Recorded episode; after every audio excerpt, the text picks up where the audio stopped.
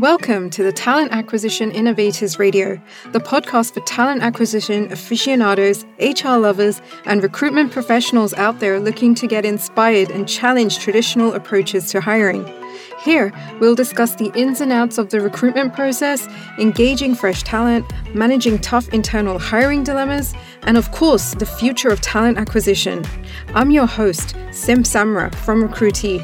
I'll be quizzing the experts, asking the burning questions, and of course, bringing you great guests each episode.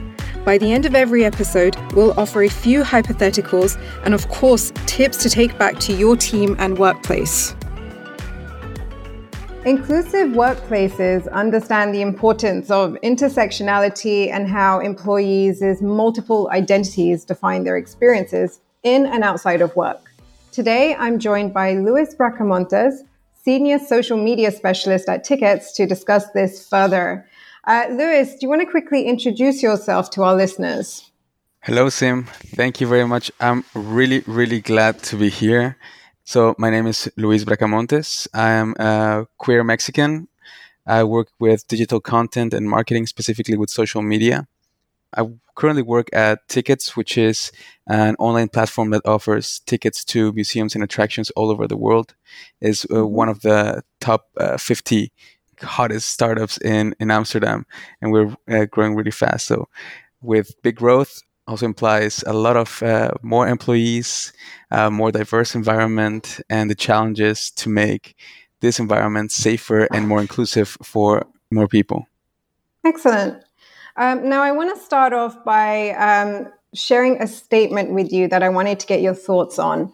So, uh, the statement is companies need to use quotas in their hiring process in order to promote diversity and inclusion. So, do you agree or disagree with this statement and why?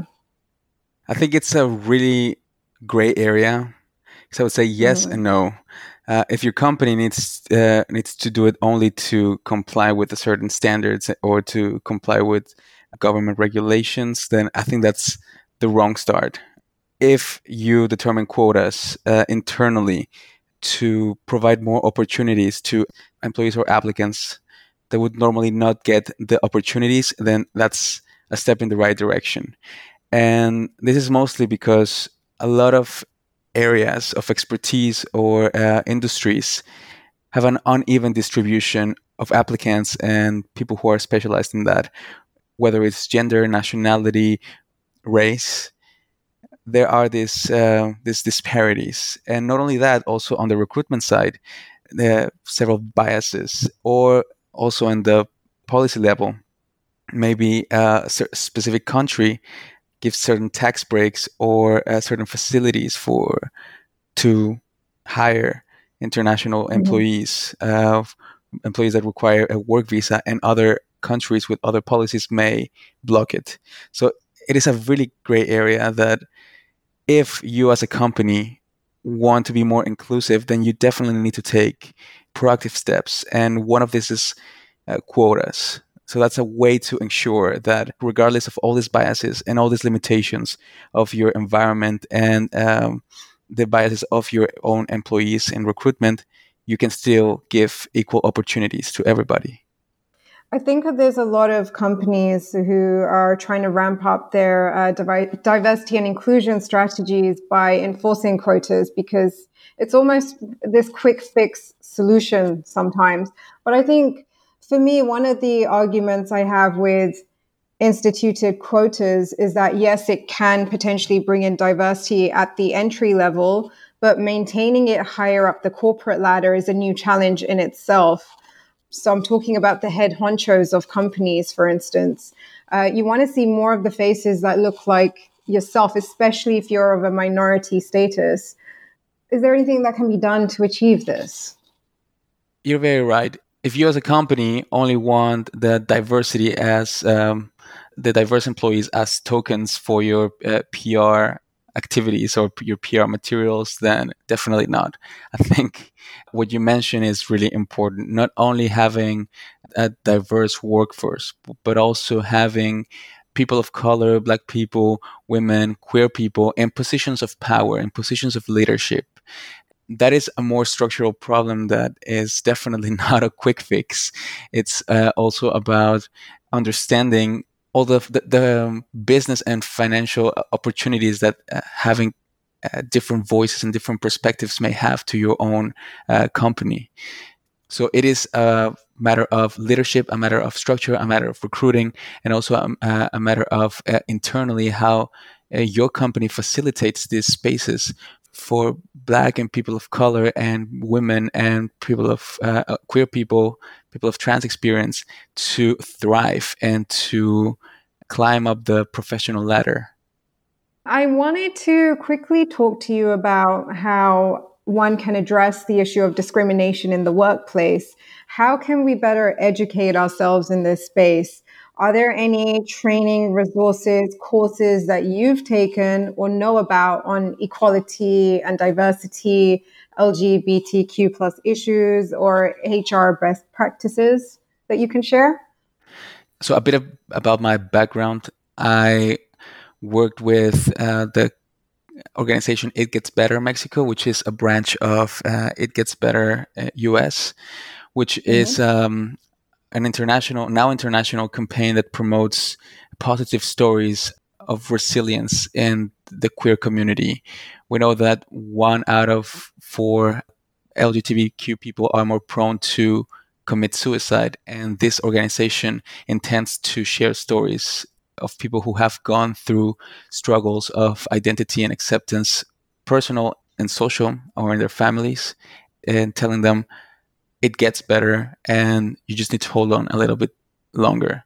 So I got mm-hmm. a lot of uh, training there uh, with, with, with my team and with my organization since uh, regarding sensibility to the otherness to minorities. Furthermore, now in, in I, live in Rotterdam and I'm part of uh, the, the, the queer community of Rotterdam, who is constantly talking about uh, matters of uh, racism and discrimination, mental health, matters of identity so it's been an ongoing training, and and the training will never end. There are some initiatives uh, on the corporate side that can help with trainings um, in case your uh, your management or your employees need to address a more uh, corporate training on the HR perspective or uh, how to how to interact with uh, colleagues that belong to minority groups. Regarding LGBTQ people, there are organizations like the International LGBTQ Travel Association, IGLTA, mm-hmm. um, yeah. which is mostly for uh, organizations within tourism and culture. I believe that there are multiple organizations depending on the area that you want to address. When it comes to discrimination regarding race is a more sensitive topic. I don't know any organization at the top of my mind that could address that, but um, research is encouraged depending on your company and your industry because it's it's really necessary to know how to address this these situations. It's all about the nuances. Nobody is openly racist in the workspace nowadays. So mm-hmm. a lot of microaggressions or unfair treatment may present and it needs to be treated on a one case basis. But my initial advice would be if a queer person or a person of color, a black person, a, a woman addresses a situation, the first response should be to believe and to acknowledge and validate the situation. Where mm-hmm. do you take it from there should be uh, addressed on a one case basis. But the first step should always be I address it, I acknowledge it, I validate it as a company. I think this uh, this moves into my next question of how employers can actually cultivate an intersectional workplace because you know periodic training and other initiatives are great, but these are nothing without regular reminders. You know, so companies must have clear, well communicated policies on anti discrimination. This means calling out discrimination when you see it and following up on policies perhaps even establish networks to support the development mm-hmm. and opportunity available to minority groups, such as uh, the LGBTQ community, Black and female employees. Do you have any further thoughts on this? There can be a lot of things that companies take into account right from the moment you start recruiting a person. For a lot of uh, straight cis people, this may not be meaningful, but for people who are queer or non binary, pronouns and gender identity is really important. Mm-hmm. So if you, as a company, start recruiting someone and the first question you ask is, uh, "What are your pronouns?" Maybe some of the listeners may not, uh, may or may not know that uh, some non-binary pronouns that people go for are they, them instead of he, him, or she, her. So for me, as a non-binary person that comes to this company, hearing that the person who is interviewing me asks for this question that validates my identity instantly makes me feel safer and more seen and validated. Mm-hmm. Companies could also include this in the signatures of the company emails name, position, pronouns, contact details. It's a simple change that has the world of difference for the people who are not overly represented by a heteronormative patriarchal system. Other things mm-hmm. would be when it comes to race, having uh, very clear and open guidelines that this will need not be tolerated, and having channels where uh, non-white people can address the situations, mostly the microaggressions that can be really hard to pinpoint. So having channels, internal channels like um, a company confidant, actually has some power over the company. Having open communication with HR, uh, anonymity, making sure that whenever one of these situations arise, you as a company have a policy and a system to act on it and validate it and not leave it hanging because that, that in the end will make minorities in your company to feel i'm not going to be heard i'm not going to address this because it's going to be worse. It's, people are going to retaliate. Mostly if it's a, um, a power relation with a team lead or with a boss so that's really important to secure that from the hr perspective as well. Like there is a safe safe place for you to communicate your pain, your trauma, your uh, inconformity, your opinions in general. But is the onus on the employer to set that up, or do the employees need to be the ones asking to create this safe place online or offline that allows uh, continuing dialogue and encourages good decisions within a company? Like, who who should be pushing for that? That's a really good question uh, because of course, it cannot only come up from a top down. On the one side, a lot of the grassroots movements have more efficacy in the end because it has the le- legitimacy in, in the people and the groups that they're addressing. Mm-hmm. So a mm-hmm. lot of companies have uh, networks of POC people or networks of uh, LGBTQ people internally, and they have their own agendas to try to make their own workspace uh, better mm-hmm. for the otherness, for diversity. So, in the uh, on that side, yes, the initiative should also come from the employees. However, if the company doesn't provide an environment where open communication and feedback or even criticism can bloom and be heard, then these initiatives will not flourish as much as, as it could if you as a company can provide this open space for communication where opinions different than the management will not be punished uh, opinions different than the status quo will be heard and considered then mm-hmm. these initi- initiatives from your own employees can flourish and can present but it needs to be a mix it needs to come from both sides okay um, we're currently experiencing a heated political climate, especially around the Black Lives Matter movement. So, should recruiting professionals be addressing or holding active conversations on sensitive topics such as race and bias? And if so, what should the approach be to do this? Definitely. The answer is yes. I cannot say that that I'm the right person to talk about this because I am a white passing Latino and I have my own privilege about that. And the mm-hmm. Black Lives Matter movement, despite the fact that it addresses racism that that can be experienced by any non-white mm-hmm. person, black people and people of color can have um, extra layers of trauma and discrimination. So I cannot say what is the best thing to be done. What I can say is that it definitely needs to be addressed, and companies need to educate themselves and find trainings to address this. One thing that should be avoided at all costs is asking your black colleague or your black employee, what can I do to make it better? Because they are already experiencing this collective historical and daily trauma of, of mm-hmm. discrimination and racism. And you cannot ask uh, a victim or an oppressed person, how can things be fixed? Mm-hmm. How can I do something better? It's not their job to educate you. It's not their job to find a solution.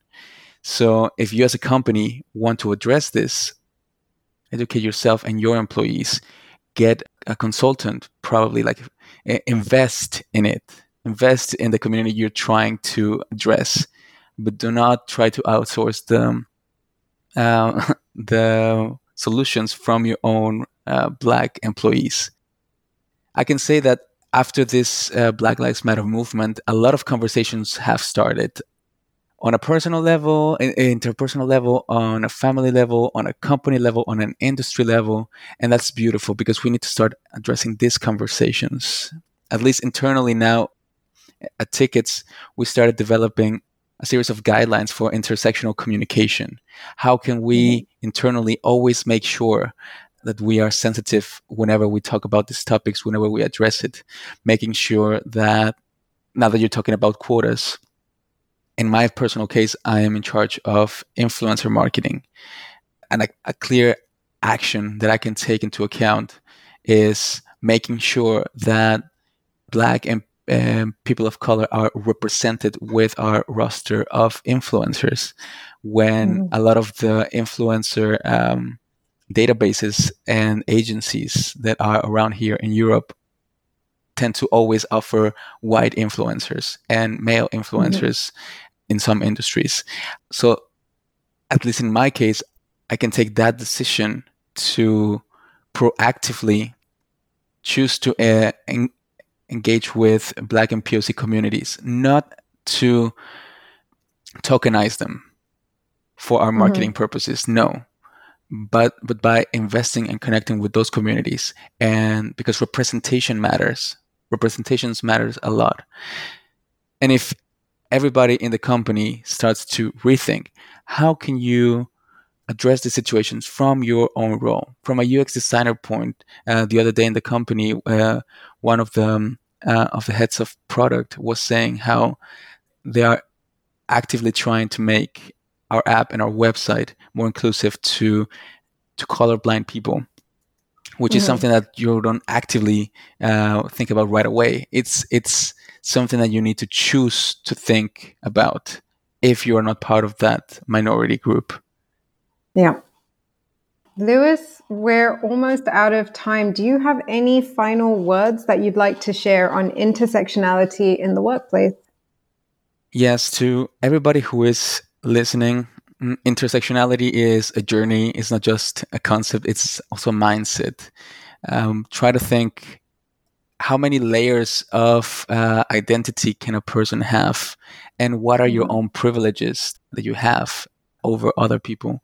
And it's not that uh, you are a bad person for having privileges. Everybody has a certain level of privilege, but how can you use your privilege in your personal life and in the workplace to make the lives of other people better. That's my invitation. That's a, a, nice way to end our podcast. Luis, thank you so much for joining me today. Thank you so much, Sim. Thanks again for joining us on the Talent Acquisition Innovators Radio. We hope you enjoyed the episode. And of course, if you did, feel free to share it on LinkedIn, Facebook, Twitter, or wherever you're most active. And if you'd like to be updated on when our next podcast is going to be released, you can sign up at blog.recruitee.com slash podcast. See you in the next one.